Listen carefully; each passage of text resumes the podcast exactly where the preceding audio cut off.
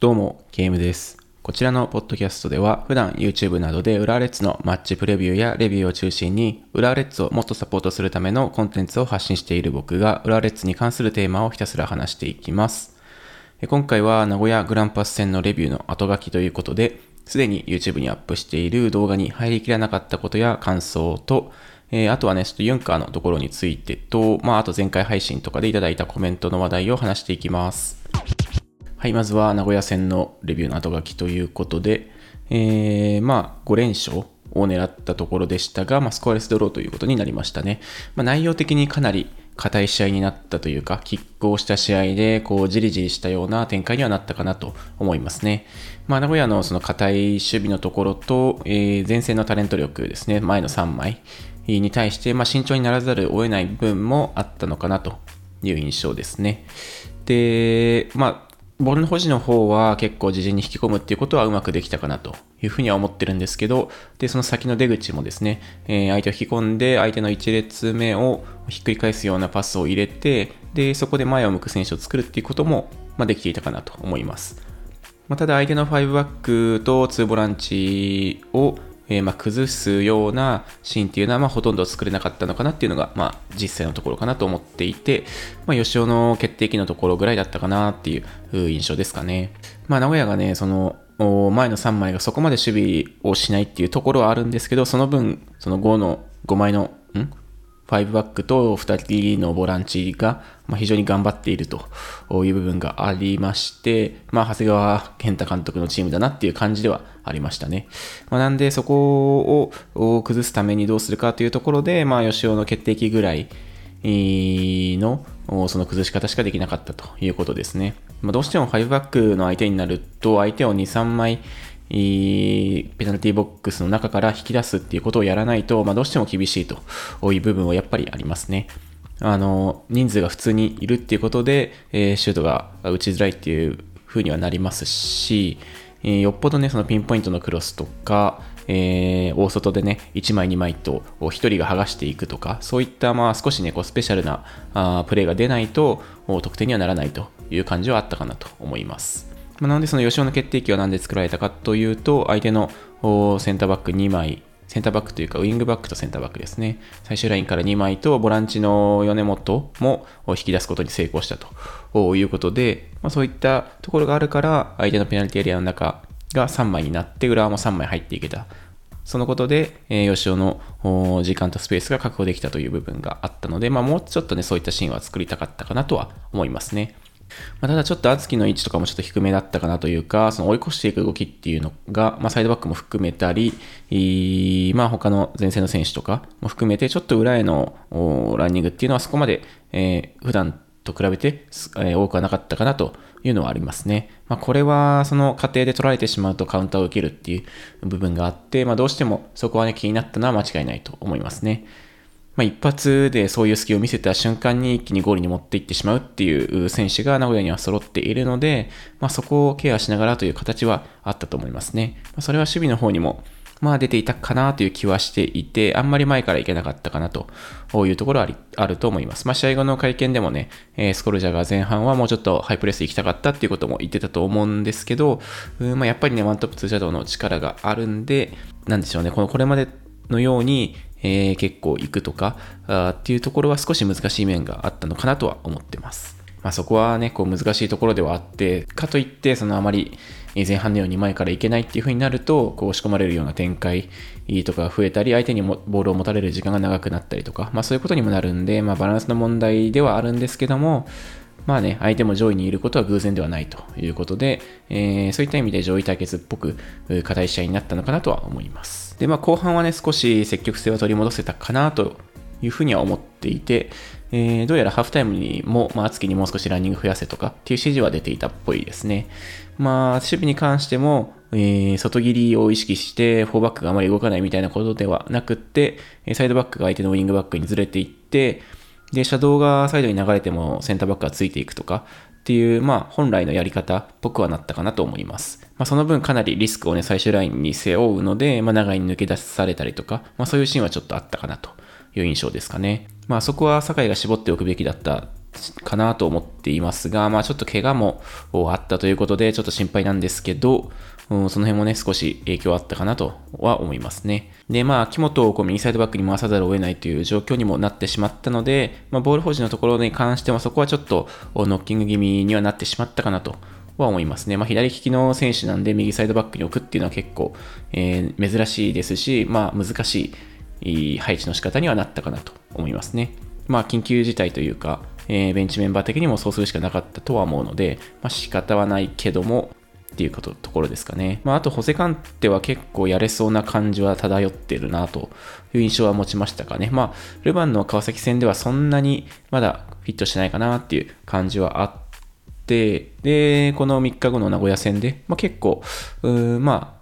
川崎戦よりは上がってきたかなという感じですね。多分まだ、まだまだっていうところ、コンディションはっていうのはあると思うんですけど、えー、まあ割とその中でやれそうかなっていう、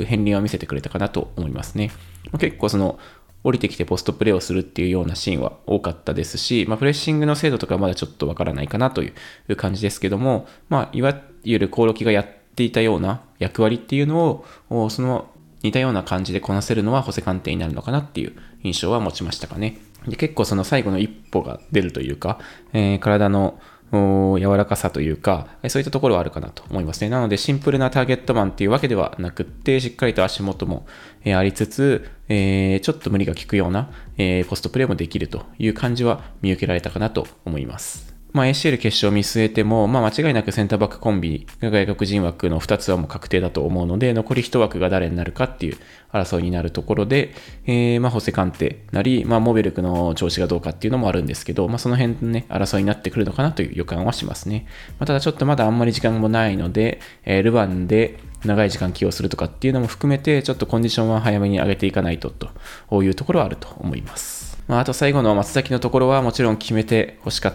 たですね。まあ、右足でトラップしに行って左でっていうイメージはできていたようなので、まあ、そこで止められなかったっていうのが、まあ、本人のね、えー、反省の弁というか、そこが実力がない部分だとは言ってましたけど、まあ、その通りなんじゃないかなっていう気はしますかね。まあ、右足にあんま自信なさそうだなっていう気はしますけども、まあ、まず、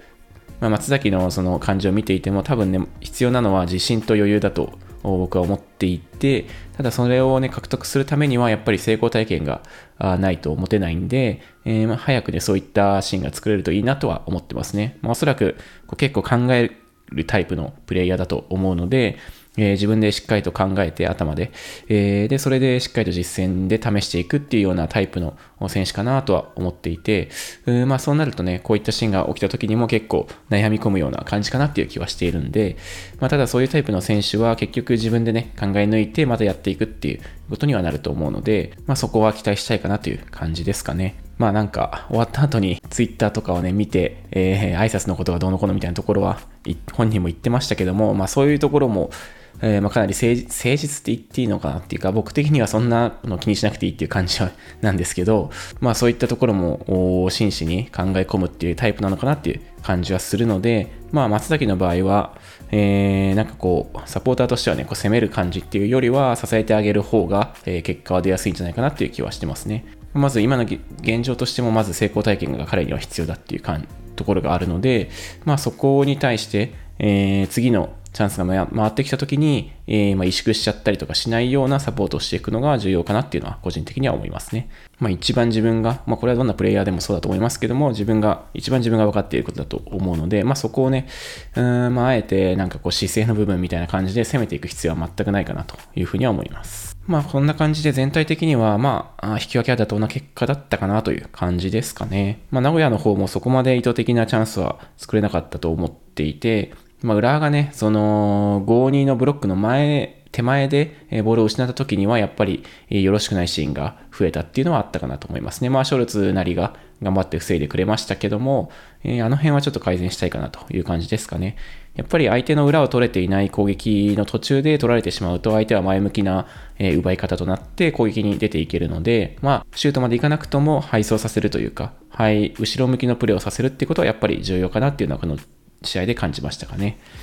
で、あとはやっぱり、マテウスが何もないところからやってきそうだなみたいなシーンはやっぱりありましたね。どうしてもこうガチャガチャっとなったところで、えー、抜けていってしまうとか、まあそういうシーンはやっぱりあるんで、うん。で、まあ、で、そこからクロス上げたりとか、っていうのはやっぱりあったかなという感じですかね。あと、マテウスがその抜け出したシーンとかは、まあ、ビルドアップの途中でしたかね。まあ、ああいうのはやっぱり避けないといけないですし、ルヴァの清水戦でもあったような、まあ、中盤でのそのこぼれ球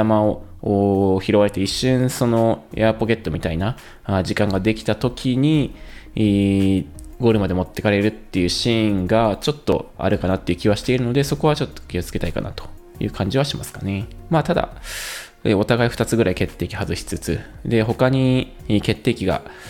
あったかというと微妙なんで、まあ、引き分けはだと、で、アウェーで勝ち点1っていうのは、まあまあまあ、悪くはないかなという感じはしますかね。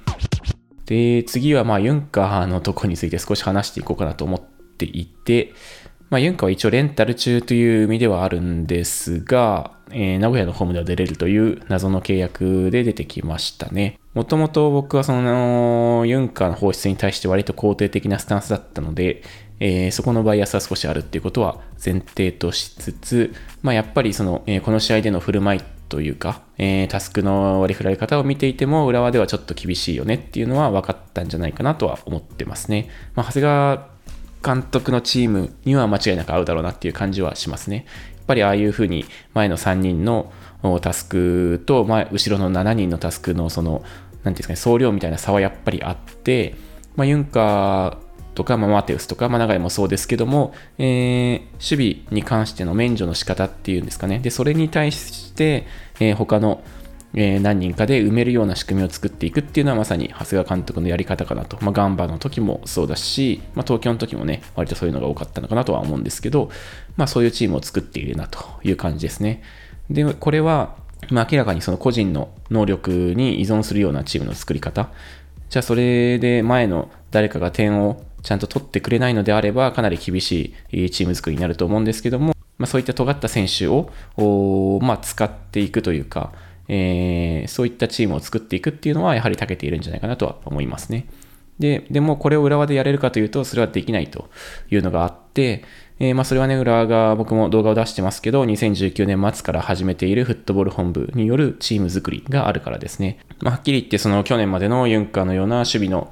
タスクの少なさ、できることの少なさだったり、まあ、そういった面がある中、まあ、ポストプレイ、ビルドアップやポストプレイの貢献度っていうのもある中で、そこに目をつぶって、えー、ユンカーのためのチームを作るっていうことは、まあ、今の浦和にとってはできないことではあるかなとは思いますね。まあ、えー、特定の個人や特定の体制に依存したチーム作りっていうのはもうやめにするっていうにしたんで、まあ、それはなぜかっていうと、それまでの過去の反省があるからということですね。そういったチームを作った後には、えー、ま何も残らなくなって、えー、リセットボタンを押すしかなくなるというのが、まあ、基本的な裏の流れだったので、まあ、そういったチーム作りはもうしないというふうに決めているので、ユンカーのためのチームを作って、えー、いくっていうのはまできないということなんで、その能力ある選手なんですけども、浦和今の浦和には合わないよねっていうことは、この試合でもよく分かったんじゃないかなとは思います。まあ、正直、あの守備の仕事量では、えー、ま、今の浦和の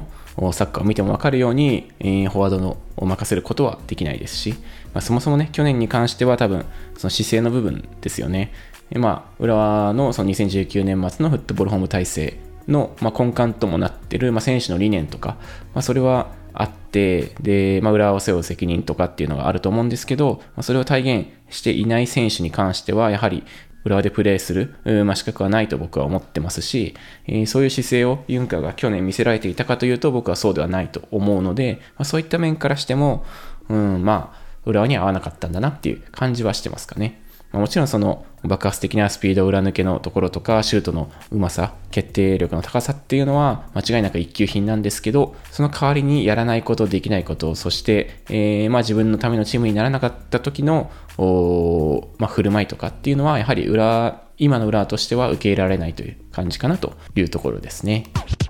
はい、ということで、まあ、あとは、えー、っと、前回の配信ですね、まあ、柏戦の後で、ルヴァンの川崎戦の前に配信したものにいただいたコメントに答えていこうと思います。まず、アルさんから、シャルクはシュートやキックがうまい一方で、プレスがあまりうまくない、かっこちょっと猛進なイメージがありましたと。ここがうまくなれば一気に序列が上がってくるかもしれませんねといただきました。ありがとうございます。そうですね。えこの配信、この時の配信でも言及したんですけど、シャルクは結構、そのプレッシングをその頑張るんですけど、こうガンガンいってしまうと、その味方との連動だったり、まあ、サイドハーフをやる選手なんで、自分が1列目になることが多いので、誘導というか、えー、規制と誘導をかける役割っていうのも、まあ、担うこともあるということで、そういう場合は、そのスピードを調節しながら相手に詰めていくとか、コース取りをしながら相手に詰めていくっていうことが求められるんですけど、車力はこう一気にガンガンとこういってしまうという部分があって、まあ、まさにね、このちょっと盲信的な、えー、プレッシングをまだしてしまうというのはあると思います。まあ、少し柏戦でね、首を振るようなシーンもありましたし、まあ、よくはなってきてるかなとは思うんですけど、まあ、やっぱりルヴァンの川崎戦とかを見ても、川崎レベルの相手をにするときは、まだまだちょっと厳しいかなっていうのは、やっぱ少しあったかなとは思いますね。なんでシュートとかキックが上手いのはまさにそうですし、その頑張ることはできるんですね。そのプレッシングに行くっていうことをサボるみたいなことではないんですけども、その行き方がちょっとね、まだ、えー、調節が難しいというか、えー、連動していく必要があるっていうのが、やっぱまだあるのかなと思っていて、まあ、ここが上手くなれば序列が上がるっていうのは、まあ、間違いないと思いますね。もう少し、まあ、こうスマートなプレッシングのかけ方というか、っていうのができるようになればよりいいかなと思いますね。まあ、サボるような選手ではないので、えそのエネルギーをうまく使えるようになればっていう感じではあると思います。はい、次がミリオンのセーブポイント3で、リカからスコルジャーは以前と違って積み上げがあって、プラスアルファもある印象を受けますと。で、浦和を去っていったウガや槙野、ユンカー、江坂、松尾が繋いでくれた ACL 決勝を勝ちたいですねといただきました。ありがとうございます。そうですね、まあ積み上げがあるっていうのはフットボール本部体制があるからっていうことだとは思いますね。まあ、大月さんの時からリカルドの時っていうのも一応、まあ、積み上げというかやろうとしていることの、まあ、ズレとまでは言わないですけども、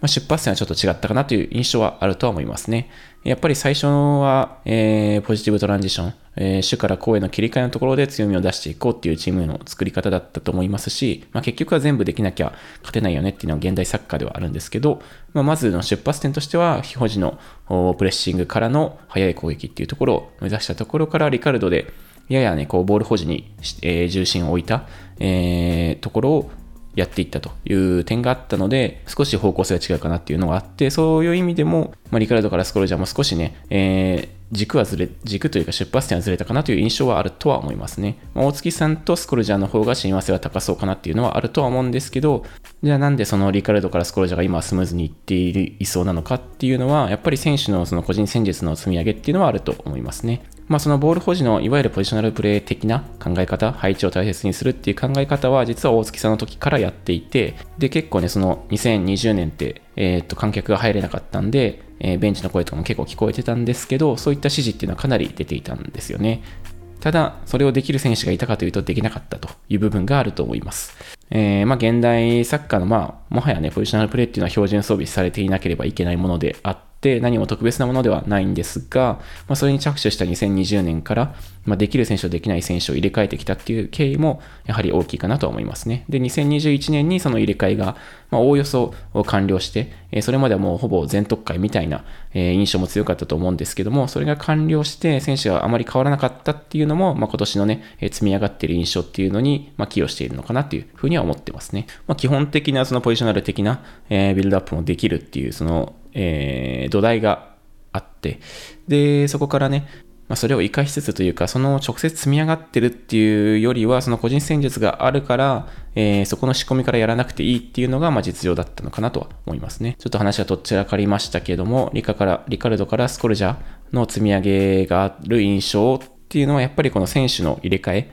が完了したっていうことも大きいんじゃないかなという気はしてます。で、ACL 決勝勝ちたいというのは、まあ、まさにその通りですね。はい、ありがとうございます。えー、次が、えー、っと、ベーコンチリさんかな。で、えー、リカルド自体から何が改善されて4連勝になっているのか素人には分かりにくいですと。ビルドアップの構成力が上がったということなのでしょうかといただきました。ありがとうございます。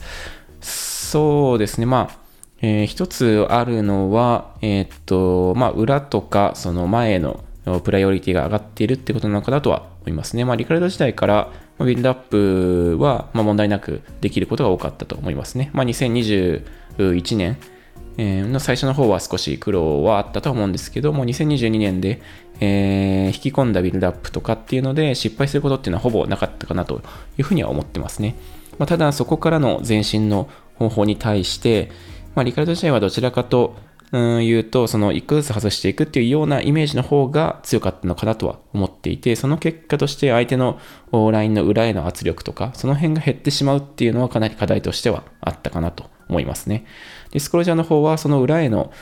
圧力、狙いっていうのを優先順位を先に置いてからスタートしているので、まあ、そこがね、こう試行回数を増やすことにつながっている、浦和のチャレンジの回数っていうのが増えているっていうのはあるかなとは思いますね。で、これもさっきと被るんですけど、そもそも選手が固定化して、固定化というか大きな入れ替えをしなくてよかったっていうのもやはり大きいとは思いますね。で、それにプラスして、そのフットボール本部体制になって、コンセプトをもとに選手を取ってると思うんですけど、まあ、リカルドがもともと持ってた思想と、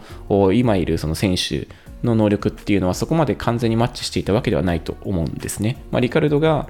もともとやろうと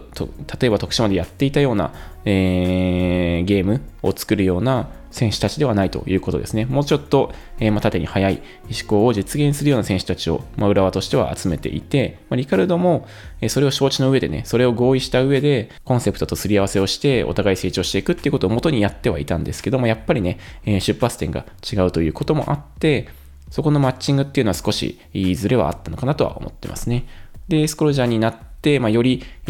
その前のスピードとかっていうのを出すような感じになったので、まあ、その辺がね、もしかしたらうまくいっているのかなという感じはあると思いますね。ビルドアップに関しては、まあ、リカルド時代